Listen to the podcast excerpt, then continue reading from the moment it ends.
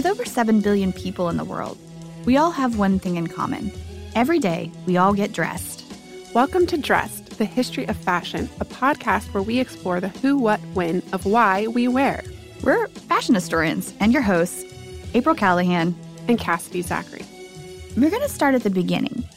Not the very beginning, but a beginning.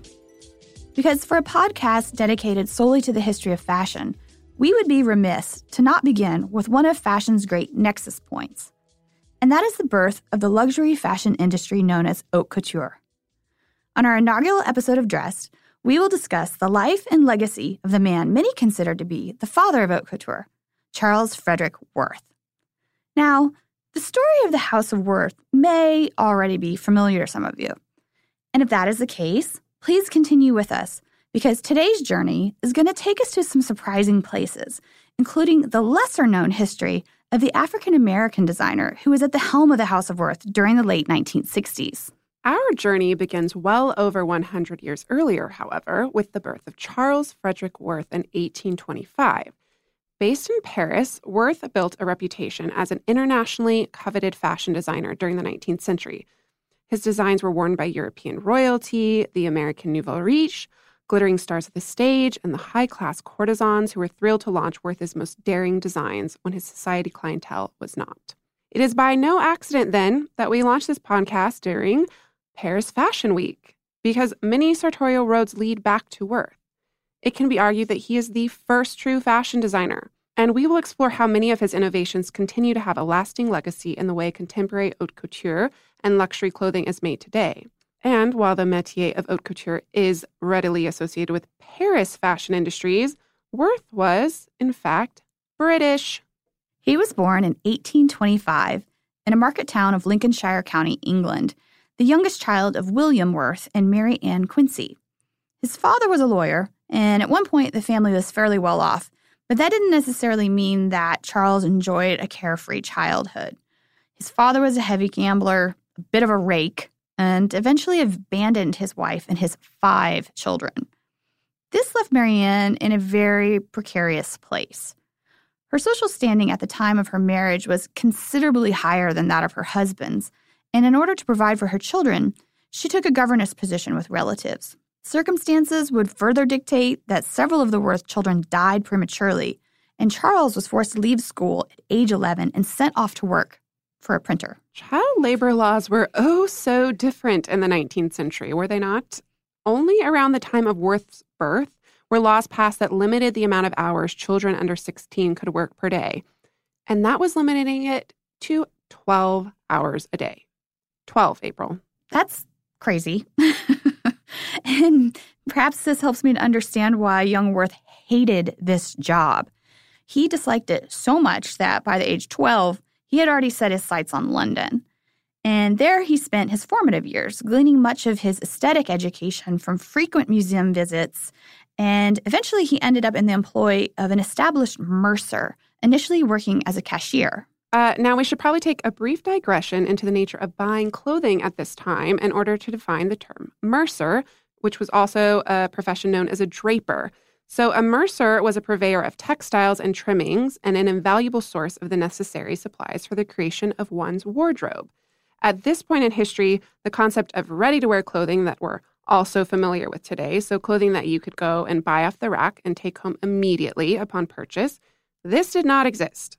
So, women made their clothes themselves at home or they hired a dressmaker. Prior to the 1850s, uh, the period when sewing machines became a mass produced product, all items of clothing were made by hand. So, after spending his teen years in London, Worth relocated to Paris in 1845. Now he's in his early 20s, um, but it was really a struggle at first. Uh, he did not speak French, he had little money, and there were periods where he even went hungry. Um, but he did quickly learn and he became fluent in French, although it would be remarked later in his life, after decades in Paris, that his English accent was quite pronounced. Eventually, Worth found employment at the revered Parisian mercer Gagelin Opigez, but this time he was a sales assistant. The company was a purveyor of luxury textiles, so fine silks, imported cashmere, lace, and they also sold a few ready to wear garments, particularly cloaks and mantles that were easier to mass produce because they didn't require a precise fit. Worth would assume a somewhat novel role in the company when he proposed to his bosses a new department that would vastly increase profits. The company was already successful selling the materials to make dresses, but why not allow Worth to design them and hire a staff of dressmakers to make them up in house? This would bring in more revenue and the profits would only go up. The owners of Gagelin were initially resistant to young Worth's ideas. They were worried that the fine reputation of their establishment would be sullied by an association with dressmakers. This was not a profession held in particularly high regard during the first half of the 19th century. During the 18th and 19th centuries, some female dressmakers made so little money that they were forced to turn to prostitution to make ends meet. So this occupation of dressmaker, it didn't garner the same respect that a fashion designer does today. But that is exactly what Worth began to change during his time at April. Gagelin Opigez. Thank you. when the company finally allowed Worth to open his dress design department in 1851, he quickly garnered a reputation as a tastemaker, and clients came to count upon his opinions as to how the material offerings, I'm going to attempt it, of Gagelin Opigez yes. could be made up to best suit them. The importance of Worth's innovative new role and his resulting success cannot be underscored enough. For centuries, women had largely been the architects of their own fashion designs. If a woman had enough money to outsource the production of her clothing, she was still responsible for purchasing her own materials and trimmings from a mercer and bringing to a dressmaker. She then gave that dressmaker very specific instructions about how the garment should be made up. And in this way, women were largely responsible for designing their own wardrobes. So, this was true across the economic spectrum, all the way up to the revered members of European royalty, who were largely responsible for setting the trends in fashion. So, what these women wore were covered extensively and in great detail in the fashion press, but never with a mention of a fashion designer, as it was a role that did not yet formally exist. But times were changing. Yeah, Worth's Designs won a number of awards in the early 1850s, and he became a partner in Gagelin in 1853. This was also the period of time when he married the very lovely Marie Augustine Vernet, who was a model at Gagelin.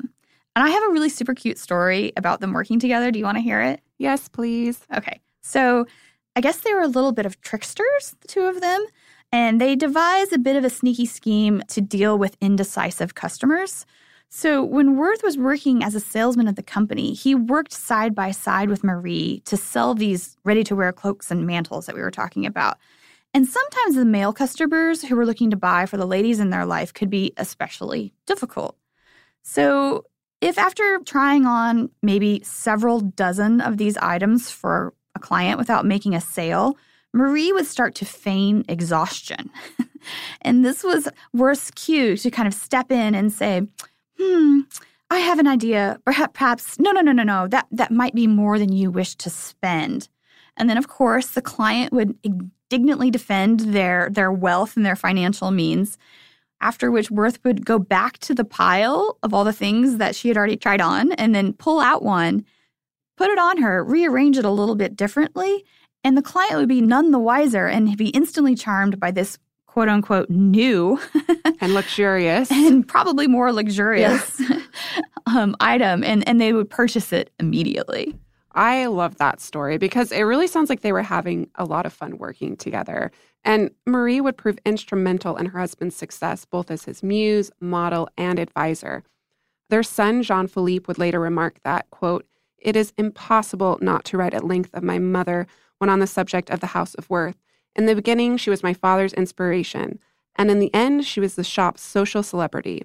No customer ever treated her as a shopkeeper, and many, delighted by her grace and charm, claimed her as a friend. I think that's really sweet. So, for our next chapter in the Worth saga, we will explore the creation of the aforementioned House of Worth and the birth of haute couture. But first, a word from our sponsors.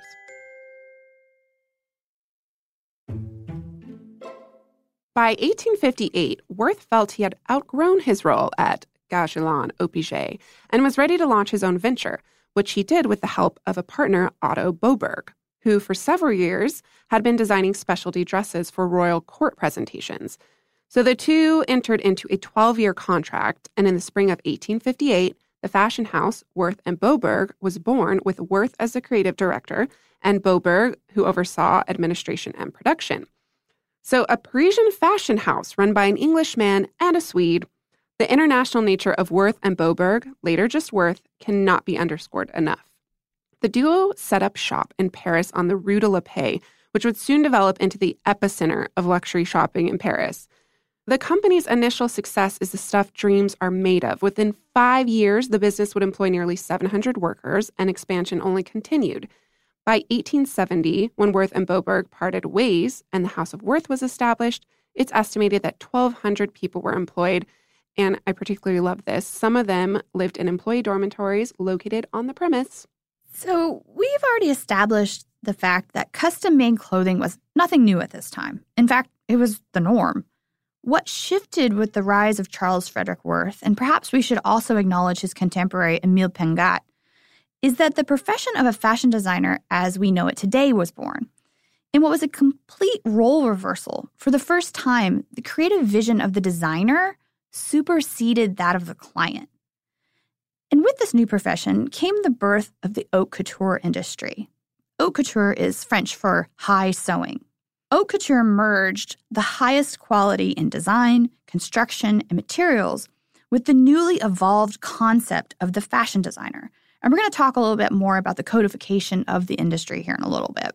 Luxury was a staple of Worth and Bobergh from the very beginning, and as the house's reputation grew, the richest women in the world flocked to the Rue de la Paix, quite literally waiting in line on an outdoor staircase in order to gain entrance. And once Worth's reputation was established, whether you're a foreign princess or the daughter of a wealthy industrialist mattered little to Worth.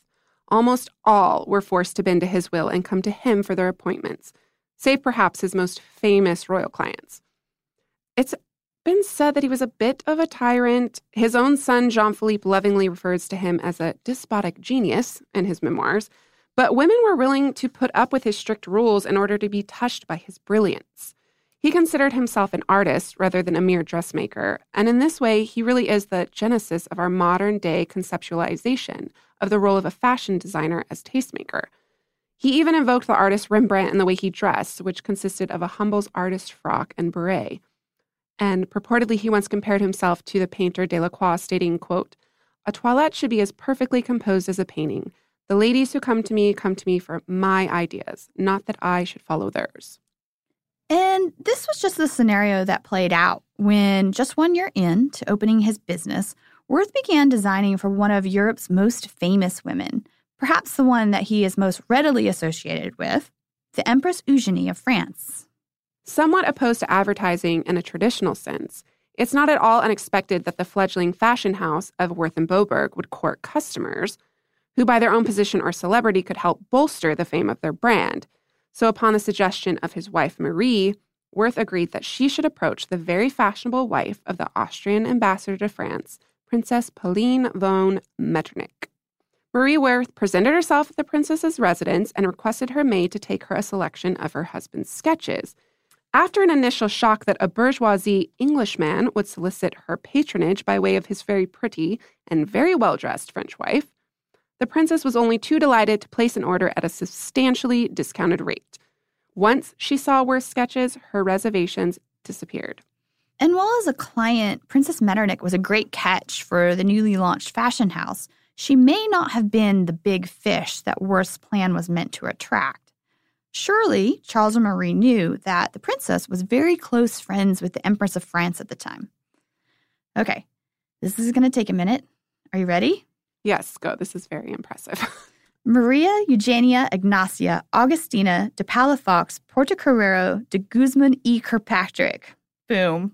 But she went by Eugenie. Just a brief recap of French history up to this point. Despite the fact that the French Revolution had overturned the monarchy of King Louis XVI and Marie Antoinette, who we promise we are going to do an episode on very soon, uh, there were subsequent incarnations of the French court. Napoleon Bonaparte crowned himself emperor in 1804, and the very elaborate court etiquette was restored. Part and parcel to this court etiquette were the dictates of what fashion was to be worn at court. So this was extremely serious business. Remember, Worth's partner Otto had been a court dress designer prior to their business. Royal patronage was considered a badge of honor for fashion houses. In 1853, Eugenie married Napoleon Bonaparte's nephew, Prince Louis Napoleon. Louis Napoleon was democratically elected as France's head of state in 1848. He was the first person to earn the title of president.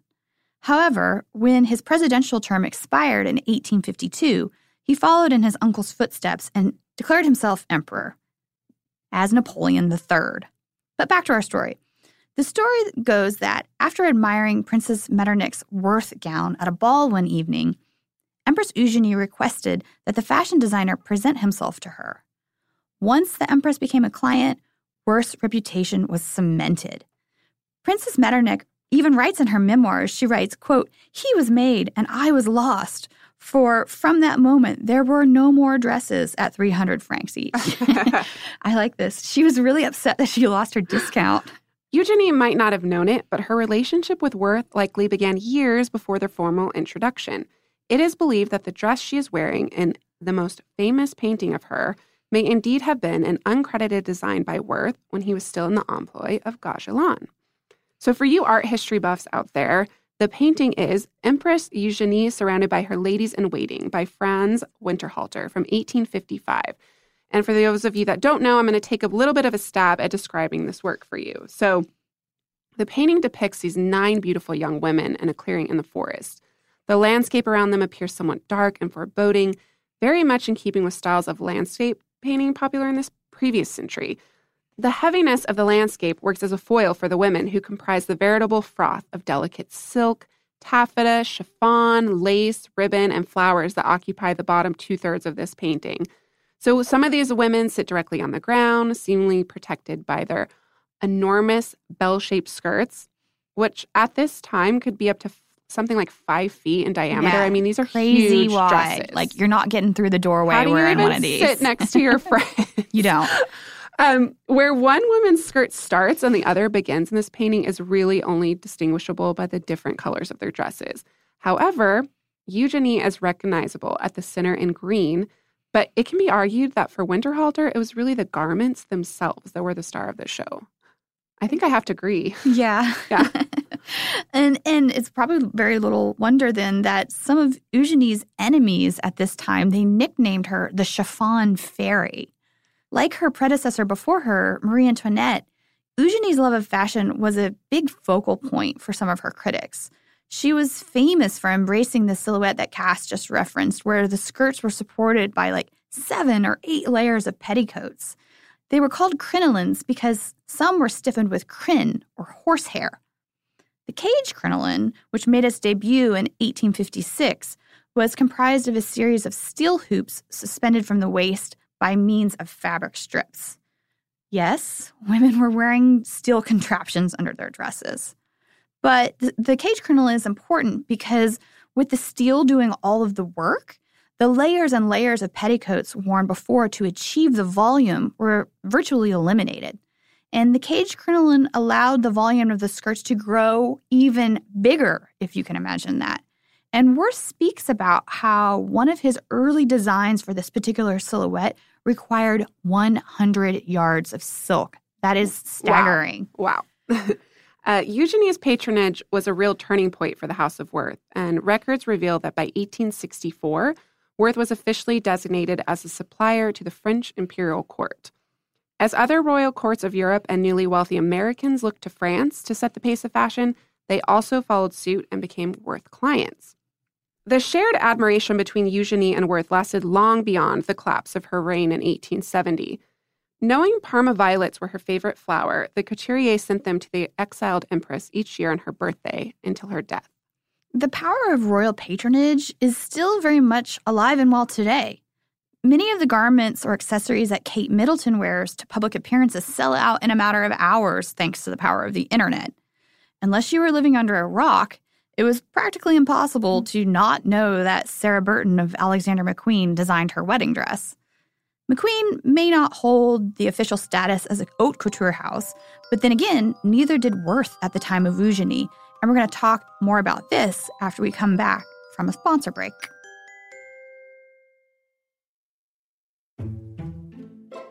While Worth is one of the first of this new generation of elite Parisian designers, soon there were many, many more. So many, in fact, that there emerged a need for a professional organization to promote and govern their trade. In 1868, so 10 years after Worth and Bobergh first opened their doors, we see the institutional legitimization of haute couture houses under the Chambre syndicale. Worth was one of the founders of this new organization that would only continue to grow and evolve over the ensuing decades. The phrase haute couture, in fact, would not be introduced to the organization's name until 1945. So, what was this? Membership in the organization provided official designation as to who could and could not call themselves a couture house. It was and still remains a professional standard to which designers compare themselves. Additionally, the organization would grow to dictate collection launch dates, the required number of designs that had to be shown, matters of intellectual property and piracy, as well as the overall working conditions and benefits of couture house employees. Some of its most famous members of the 20th century, we all know, superstar designers such as Coco Chanel, Cristobal Balenciaga, Christian Dior, Valentino, the list could go on and on and Yes, on and on and on. The word couture generally conjures up notions of exclusivity. And while Worth, as an officially sanctioned couture house, was providing bespoke creations to royal clients and the creme de la creme of international society, he was also embracing some rather alternative methods to advertise the Worth brand. The house did not shy away from courting celebrities of the day, including actresses, opera singers, and courtesans, who, just by their nature of their profession, all of these women were generally excluded from society proper. Nor did the House of Worth find their operations too elite that they did not actively seek out a mass market bourgeoisie clientele. From the earliest days of Worth and Bobergh, the company actively cultivated relationships with department stores, particularly department stores in London and the United States. And these department stores would license Worth designs to be sold in their stores. Rather than combat the widespread practice of copying, Worth had made this decision to make his work available at a variety of price points and to make money while doing so. He even went so far as to offer paper patterns of his dress designs. As early as 1870, ads for Worth's paper patterns can be found in American fashion magazines.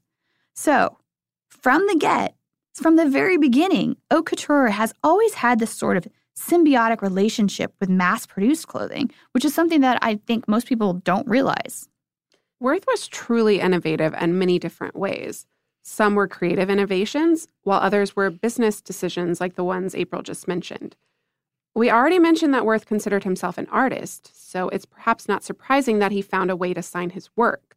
He was one of the very first fashion designers to identify his work by sewing in labels bearing his name into his garments. He installed various types of artificial light in specific showrooms so clients could see how his clothes would look under natural versus artificial light. In other words, how your gowns would look in the daylight versus a night out at the opera or a ball, although he may have stolen this idea from department stores. He was also one of the first couturiers to offer maternity wear with a dedicated in house model to show off styles for pregnant clients. But one of his greatest innovations that has had a lasting legacy in the way haute couture houses operate today has to do with the manner in which his house functioned. Rather than having a single employee execute a garment from beginning to end, he created specialized ateliers within the house where workers only performed their designated task before the garment was passed along to the subsequent atelier for their specialty. For instance, setting sleeves may happen in one department, while the creations of linings would happen in another, and beading and embroidery in yet another, and so on. This allowed him to greatly speed up the pace of production. One of Worth's best clients recounted how, when pressed for time by an upcoming trip, she was able to receive 18 couture ensembles from Worth in only 12 days. Wow. And this actually, Cass, wasn't something that was all that unusual or unheard of at the House of Worth. There, there are many tales of these last minute orders that were being turned out in less than 24 hours, particularly orders for fancy dress. Um, fancy dress is, is a general kind of dress historian term for what we here in the US would call a costume. Costume balls, these fancy dress balls, were enormously popular pastimes during the 18th and 19th centuries across all different levels of society. And if a woman was used to dressing in the finest haute couture, she might not be willing to accept anything less when it came to her costume for a really big society ball. And Worth created elaborate fancy dress costumes and sparing no expense. They frequently incorporated real jewels and precious metals. By their very nature, these costumes were often ordered last minute and by dozens of clients that were attending the same party. How was he able to do this, you may be asking yourself? Well, Worth had a secret weapon, and it was the um, sewing um, machine. the sewing machine, as we have mentioned, only recently came into widespread commercial use in the 1850s. I think there might be a little bit of a misconception that exists out there that all haute couture sewing is done by hand. Oh, for sure. Um, a few years ago, one of my fashion history students was just staunch set on the fact that haute couture houses were not allowed to use sewing machines. And she wouldn't give up this idea until I I pulled out my computer and pulled up more than one behind the scenes video clip showing the seamstresses at present day Dior using sewing machines in the couture ateliers. That being said, um, one of the distinguishing factors of haute couture does lie in the impeccable handwork that's executed by teams of skilled artisans, both inside and outside the couture house. Um, a lot of Worth's other innovations can be credited to his experience as a mercer. Textiles remained near and dear to his heart throughout his lifetime, and he even set up showrooms inside the couture house to display fine textile offerings. He might have like all the velvets in one room, all the silks in another. Maybe they were even color coded, some people say.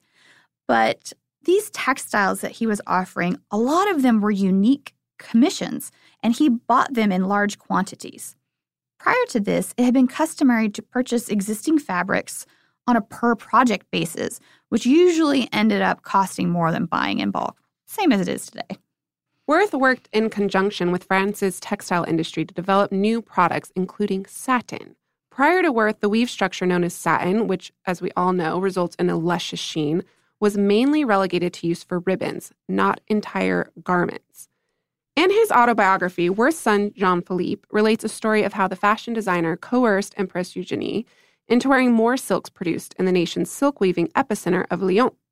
The Empress was initially resistant, as the region had been somewhat reticent about her husband's reign.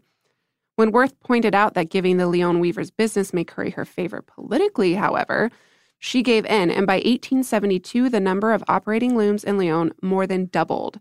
This restored the region to a glory not seen since before the French Revolution. Creative advancements in silhouette are always a feather in the cap for any fashion designer, and Worth was at the forefront of more than just a few. When the house launched in 1858, the fashionable silhouette was already dominated by the cage crinoline we referenced earlier. But by around, say, 1863, Worth began to embrace a cage crinoline that was a slightly different shape. It was flatter in the front, and by doing this, it effectively shifted more of the volume towards the back or rear of the skirt. This would eventually culminate in the creation of the bustle style gowns, which were made in repeated incarnations during the 1870s and the 1880s. But by the end of the 1860s, Worth felt that the cage crinoline was, quote, becoming absurd. so he moved in a whole other direction and he created what's called the princess line silhouette. It's thought to be named in honor of Alexandra, the Princess of Wales at the time. And the style used vertical seams that extended downwards from the bust to the thigh to create a very much narrowed silhouette that clung to the corseted figure. And this was an entirely different mode or technique of construction. Many of Worth's dresses prior to this time were actually a combination of a skirt and then separate interchangeable bodices. But the vertical seaming of the princess line resulted in dresses that were made up all as one piece. He was also at the forefront of incorporating new types of passementerie. Passementerie, April? Passementerie.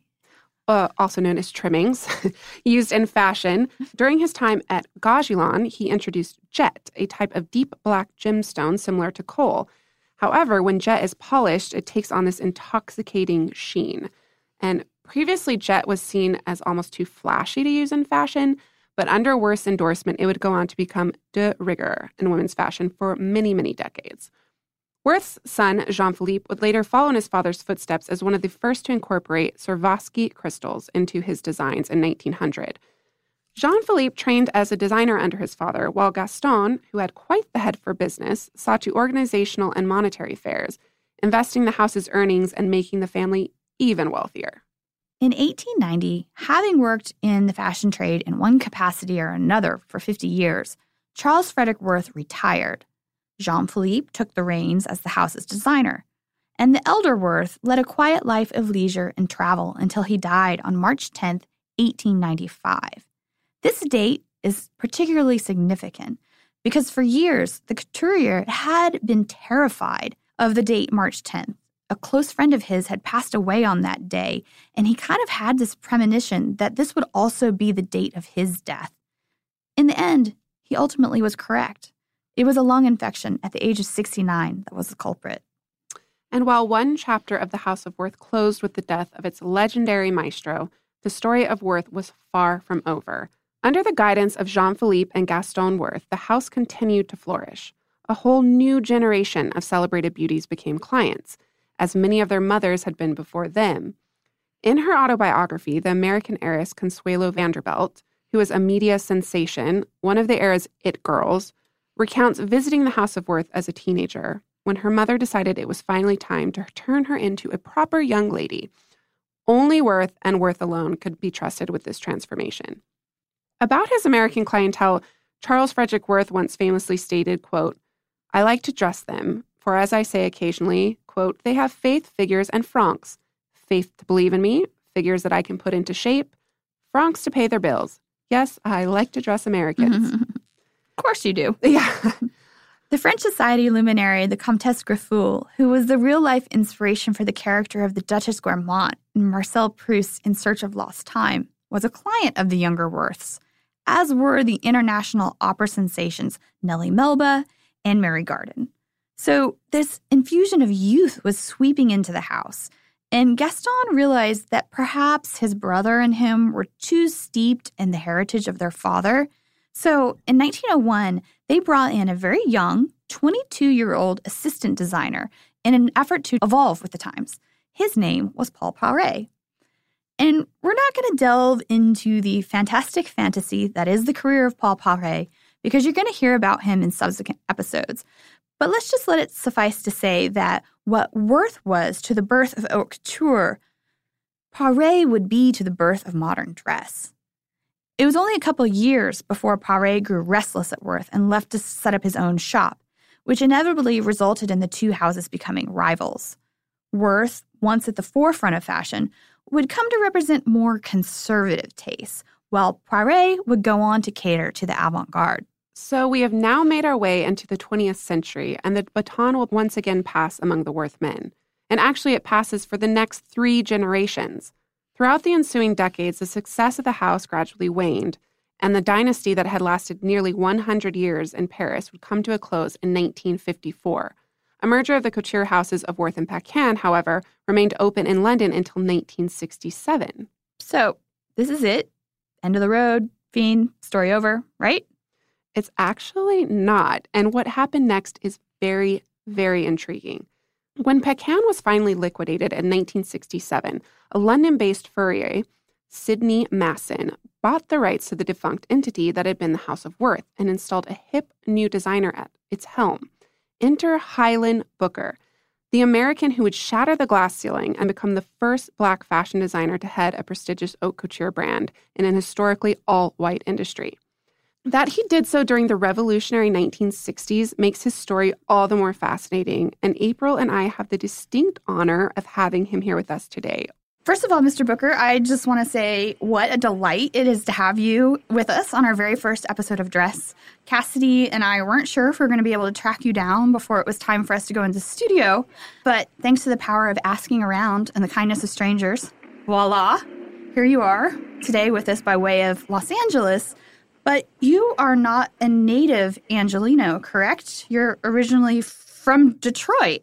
Yes, a long, long ways away, I guess, by not only time but space as well. Can you tell us a little bit about how a young man from Detroit ended up studying fashion in the early 1960s in London?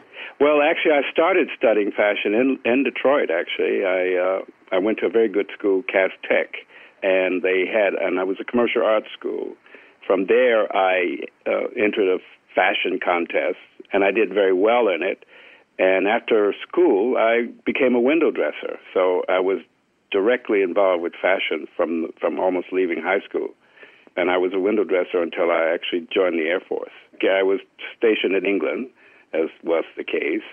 And um, I went to Swindon Tech when I was there for fashion design there as well. And it's through that that I went to the RCA, actually, Royal College of Art. So it was a kind of, uh, it's all the journey took place while I was in the service. I mean, I did all of this while I was there. I got permission, time off to go down and take the exams and do all the things that I had to do to get in. I love the fact that you were in the Air Force and also studying fashion. yeah. I was in the Air Force all the time. So, uh, but that, you know, that's one of the things I think that made me a little bit different because I was always heading toward the prize, if you get what I mean, even though I was uh, mm-hmm. uh, somewhere else, if you get what I you know, the service can be a pretty uh, you know, exacting thing. And yet, uh, this personal space I found, I was able to do the thing I wanted to do. And I understand that after you graduated from college and you were out of the Air Force at this time, you had your own brand called Hylan Booker. This is mid 1960s. Yeah, that was great fun. That was great fun. And you know, one of the things about being your own thing is that you don't have you can't hire enough people to do all the things that so you have to be able to do everything yourself, mm-hmm. you know, and that's one of the things that the college had taught me.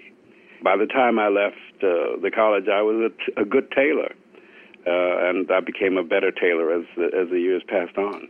So, and that was my real interest, and I think that's what separated me from um, other students uh, and people like Ossie Clark and things like that.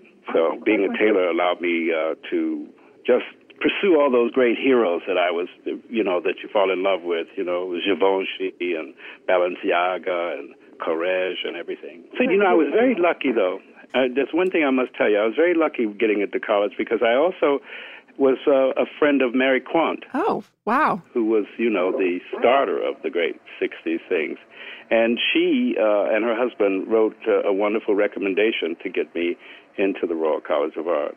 So I want to take just talk a little bit about Mary Quant uh, and the youthquake fashion revolution of the 1960s, because for our listeners who might not know, uh, youthquake was uh, termed by Vogue editor Diana Vreeland to describe the dramatic influence that youth had for the first time on fashion in the 1960s. So fashion's coming not from the upper echelons of Parisian haute couture necessarily, but from this like rebellious mini skirted youth on the street, of which Mary Quant was one designer. You mentioned Ossie Clark was your classmate It was another designer, and we have you in London during this exciting time. Yeah, so we had a whole bunch of other people there too, obviously that are not mentioned uh, that came out of the Royal College at the same time or around the same time, and other colleges that were going on. London was really quaking, as they really say. I mean, yeah. uh, you know, I had the. You can't imagine. I, I started in a little attic my my collection was in an attic uh, right behind Liberty's. And I created these clothes. I had one sewer and myself. I cut these things. I found factories that would make my clothes and offered them to stores, and it was quite successful. I mean, it was amazingly successful. It kind of builds not only the confidence, but it also builds the belief that you're the moment, if you know what I mean.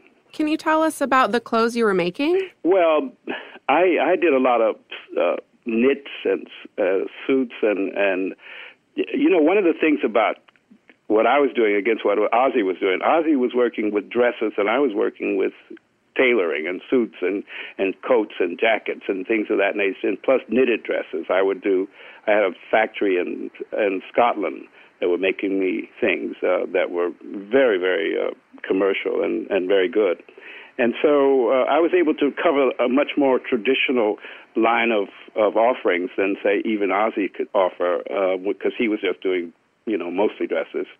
You know, one of the things about clothing is that you have to cover all the bases if you really want to, if you want to be interesting. Uh, it, it was a traditional way to go for me, and and it's also a very a love affair. So it wasn't like I was conforming to anything other than the fact that this is what I really wanted to do.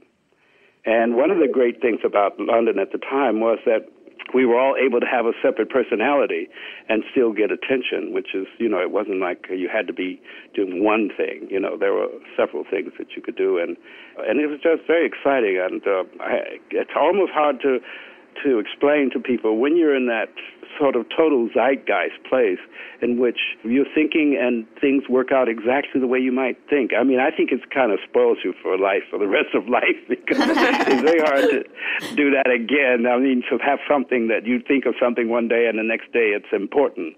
That's extraordinary. And the whole of the 60s was a bit like that, you know. And one of the great things about European designing is that you can design for a lot of people when I had my own company, I just was doing myself, just getting started. But after I left my company, that company, and I started up, I was working for three people, four people at a time. I, I when I was with Worth, I was also with another company called Baccarat. Then also I did a big fur collection at the same time uh, in Wigmore Street. And of course, all the time you were still sucking up the oxygen of the of the Beatles and the and the world that was taking place. And I think youth is very much like that, though, in which you have a kind of singularity, or at least you believe that, and, and you're traveling through some kind of special space. And London at the time was very ripe for that. I just wanted to go back a little bit, Hylan, because when we were talking about Mary Quant and Ossie Clark and this culture, this youth culture that was alive and thriving and swinging 1960s London. Yeah. Um, yeah. You, you talked about a little bit about the Beatles. I mean, the Rolling Stones, the music. And Mary Quant, for instance, really involved that in her display of fashion. She oh, yes. transformed the fashion show, sending models dancing down the runway, painted, wearing makeup. I mean, this is a really exciting time, and you were in the center of it. Can you talk a little bit more about that? Uh, well, I, you know, it's like being at a beautiful party. I mean, can you go back and say everything that uh, was going on? uh, it's kind of, yeah once again, I'll go back to the zeitgeist thing. I mean, you're, when you're in it, it, you're taking this whole world for granted, and it's a collective. It's not like you're just by yourself. You know, you yeah. everywhere you go, you go to restaurants, you meet people that you're seeing and are involved with. You go to uh, events, and it's just a, a kind of fever in a way that uh, I had. Uh, if you get to experience, it's really wonderful. But if uh, most people don't, you know, most people feel you know, alone, and it's just uh, inventing a you know an ordinary world. But I think in the case of, the, of not only the music, the clothing, the excitement that the and also the tremendous amount of attention. You know, no, that's one you forget is that we're you're in the papers, you're in the magazines, you're almost everywhere. I had everything I did was considered interesting well, God knows whether that was true or not, but but uh, it was, uh, you know, I, you know, even the food I would I was also a bit of a cook, so I was cooking a, a lot of Chinese food. I had a, my recipes were in magazines. Wow. Uh, you know, imaginary table sets were made out of. So and Ossie and everybody had this kind of treatment, you know, that uh, that we were somehow or another unique in that in that moment. And I still believe it was all just a fever of of the newness of things. You know, when when we were leaving the 50s, which was a very dull time in London London and England, and so close to the war years. Um, we were literally the beginning of all of this thing that now we live in in a much more complete way than we did even then, where that's a day to day thing. And and I sort of we were sort of the template for that thing, the fun of it, the joy of it, the excitement of it, and and the freedom of it. Uh, the freedom is really important. I mean, by the time this comes along, the pill has come along to change women and of the way the world treated sex and all the other things that were going on, uh, the skirt length, the nudity, the oh, it was just just really great. I mean, it was when you're young and and you're doing these things, it feels more natural than you can imagine. And also, you leave another generation behind. You you even watch that generation kind of slink back as you kind of power ahead and uh, and and make the world uh, in your own image. Wow. You mentioned um, the House of Worth, which you began designing for, I think, in 1967. 68, actually. Oh, 68. Yeah. So we found a great quote from Sydney Masson, which was the furrier that revived the House of Worth. So it was this very prestigious haute couture brand in the early 20th century. Um, And they quote said, The house had become too conservative. We wanted to explode the grand but old fashioned myth.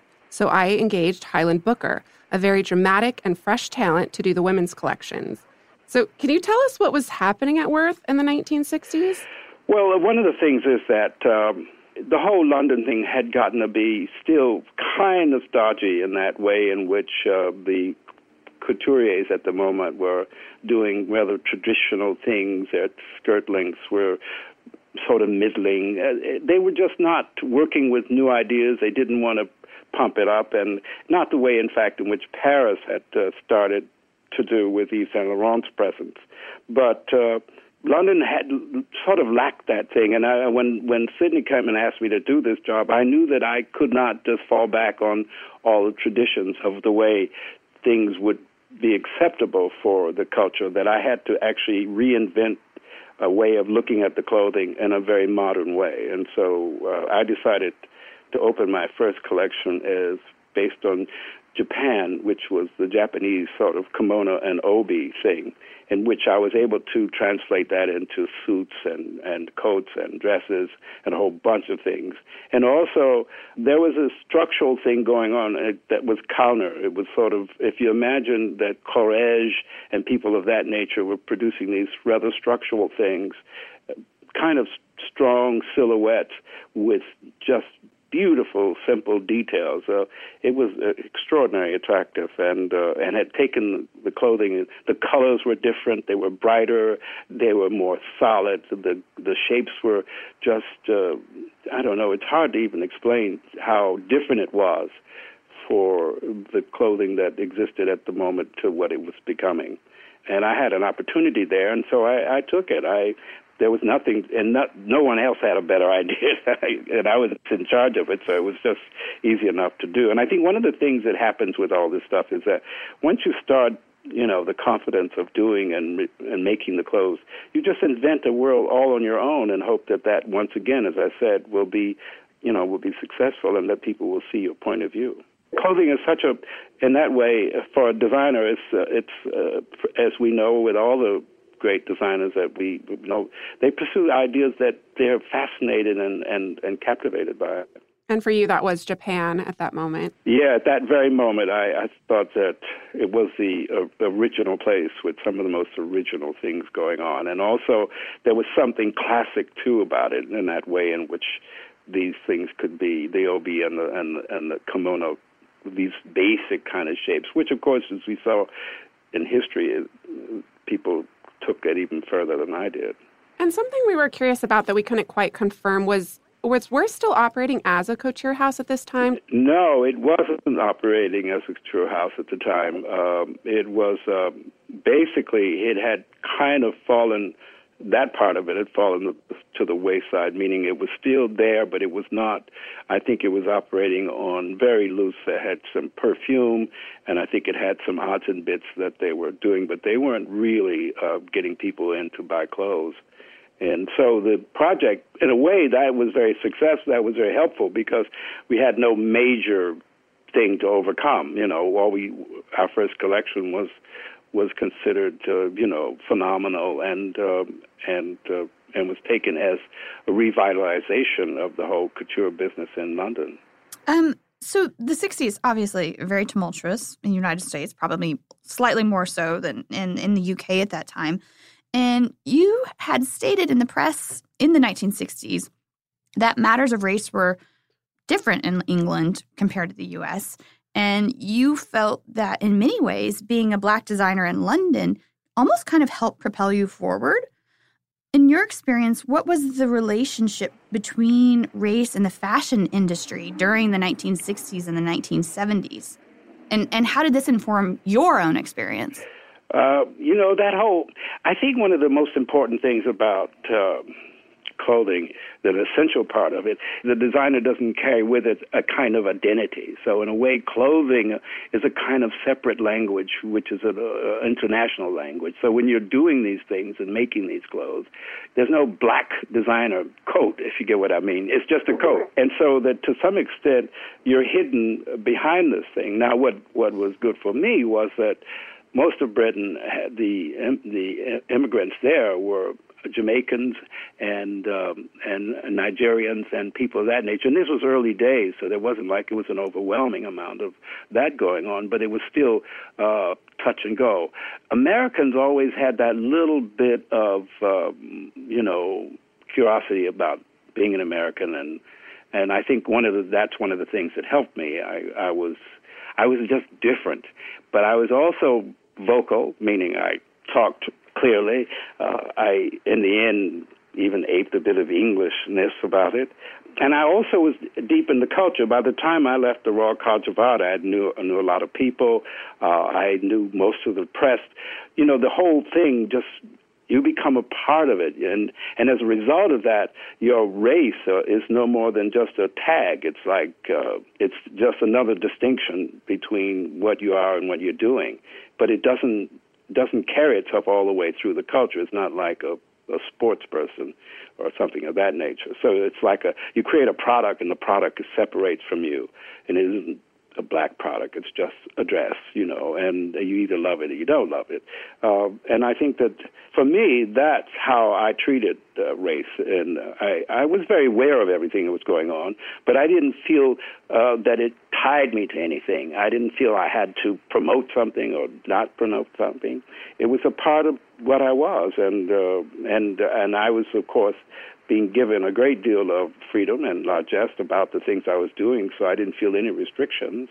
What was going on in America was uh, terrifying and and sad. But you know, one of the things about being involved in fashion is that it's a tremendously detail orientated thing. I mean, you you're making one collection and planning the next one. You know, you have lots of things on your plate, and I was very much a person who uh, concentrates on what it is I was doing. So I just put my head down and kept going.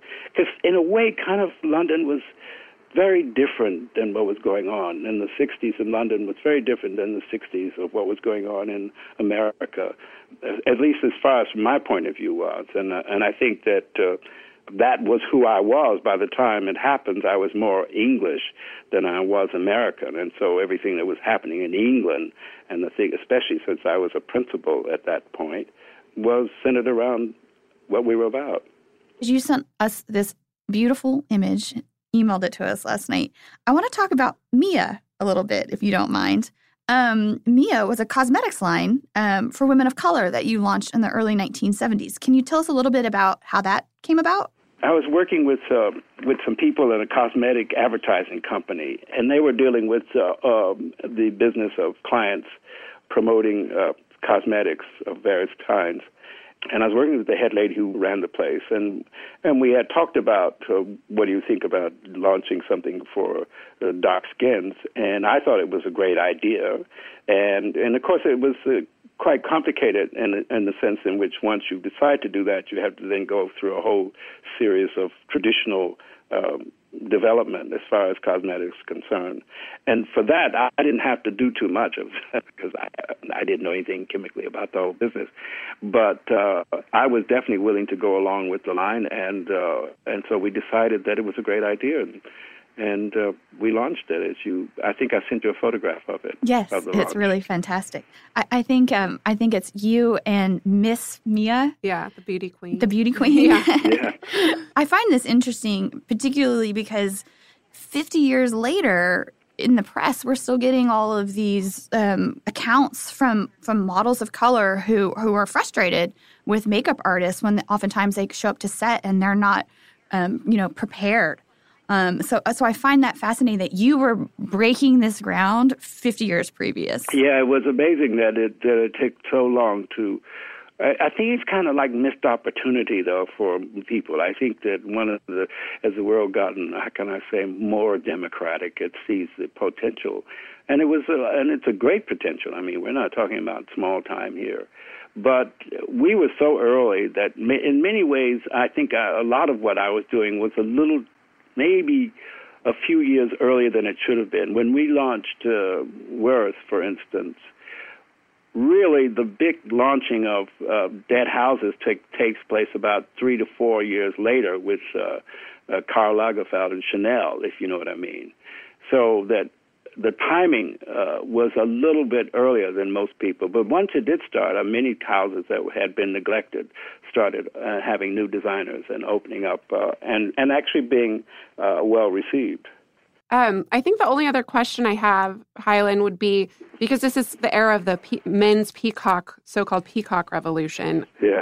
Can you tell us a little bit about what you were dressing like, what you were wearing at this time?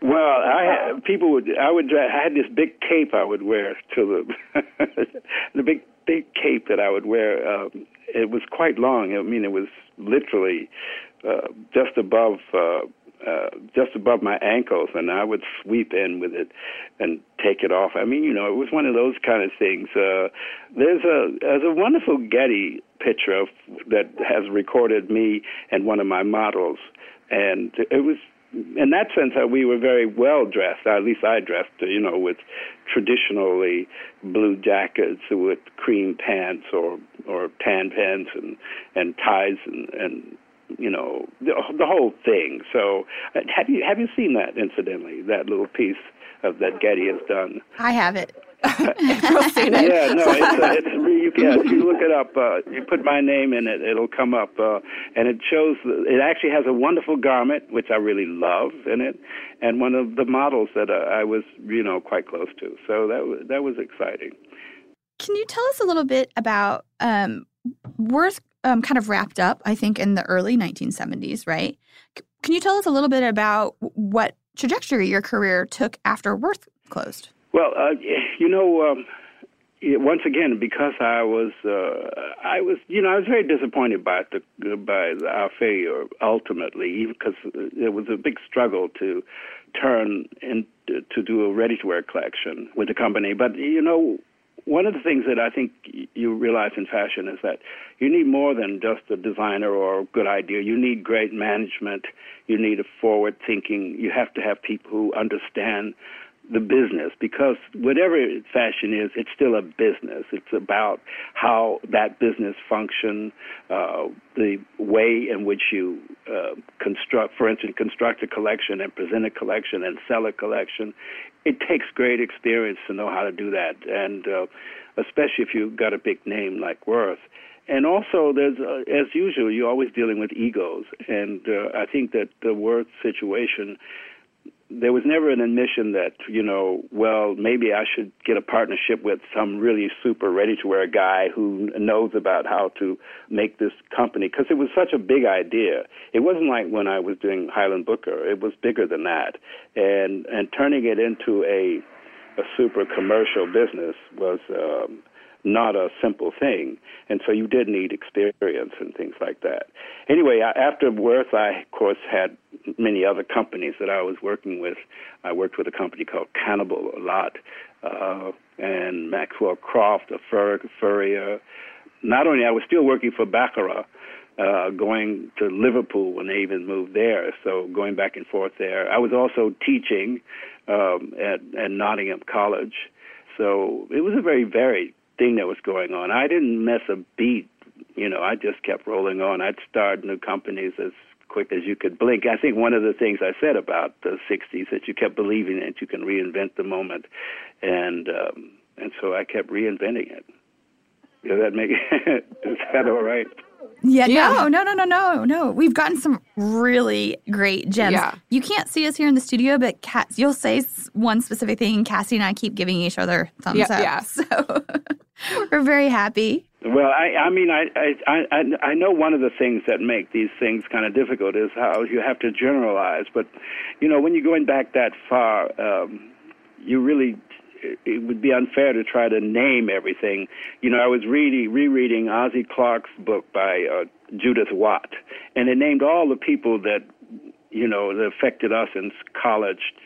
And I, I was thinking of them, and it, it drove my memories back to all of those people, and and the whole the whole state of England at the time, and it was a lot of us, and uh, we were all doing stuff. So I felt honored to be in a group. You know, there would be meetings with me and other people. There would be constantly uh, finding ways to get you into the press.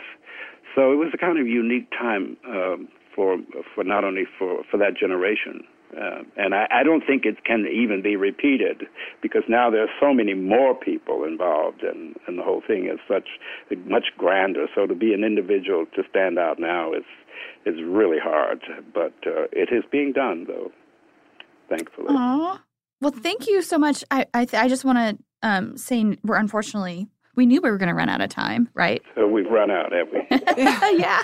But um, I just want to thank you so, so much for Yeah, joining thank us today so to much, give Hylan. us some thoughts about your time at Worth and your career at large. We love making these sort of historical connections um, to the present, and that's one of that's one of the things that we try to do on Dressed. So, thank you so much. Yeah, no, no. It's uh, it's it was it's been fun to think about it all and to revisit uh, much of this stuff. It was uh, it was a very exciting time, and I and I uh, uh, I think it's very hard to live up sometimes to the past if you've had a pretty big one, if you know what I mean. Yeah. Which it seems you have. Yeah. yeah, exactly. The late 1960s revival of the House of Worth would not be the last. In 2010, the brand was briefly revived once again. And this is part of a larger trend that's been going on lately to re- rebreathe life into these historic fashion brands from the past, which I'm just going to let it say is extremely tricky. Yeah. That's all for us this week. We would like to give a huge thank you to Mitchell Owens for his kind assistance in helping us locate Hylan Booker. And please join us next week for our episode entitled The Birth of Modern Dress. Yeah, we're going to talk about the time period when women finally decided to give up the corsets and slip into something a little more comfortable. Until then, we hope you all enjoy getting dressed. Please follow us on Instagram for visuals that augment each week's episode at dressed underscore podcast.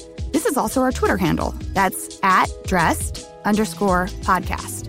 If you'd like to email us, you can reach us at dressed at howstuffworks.com.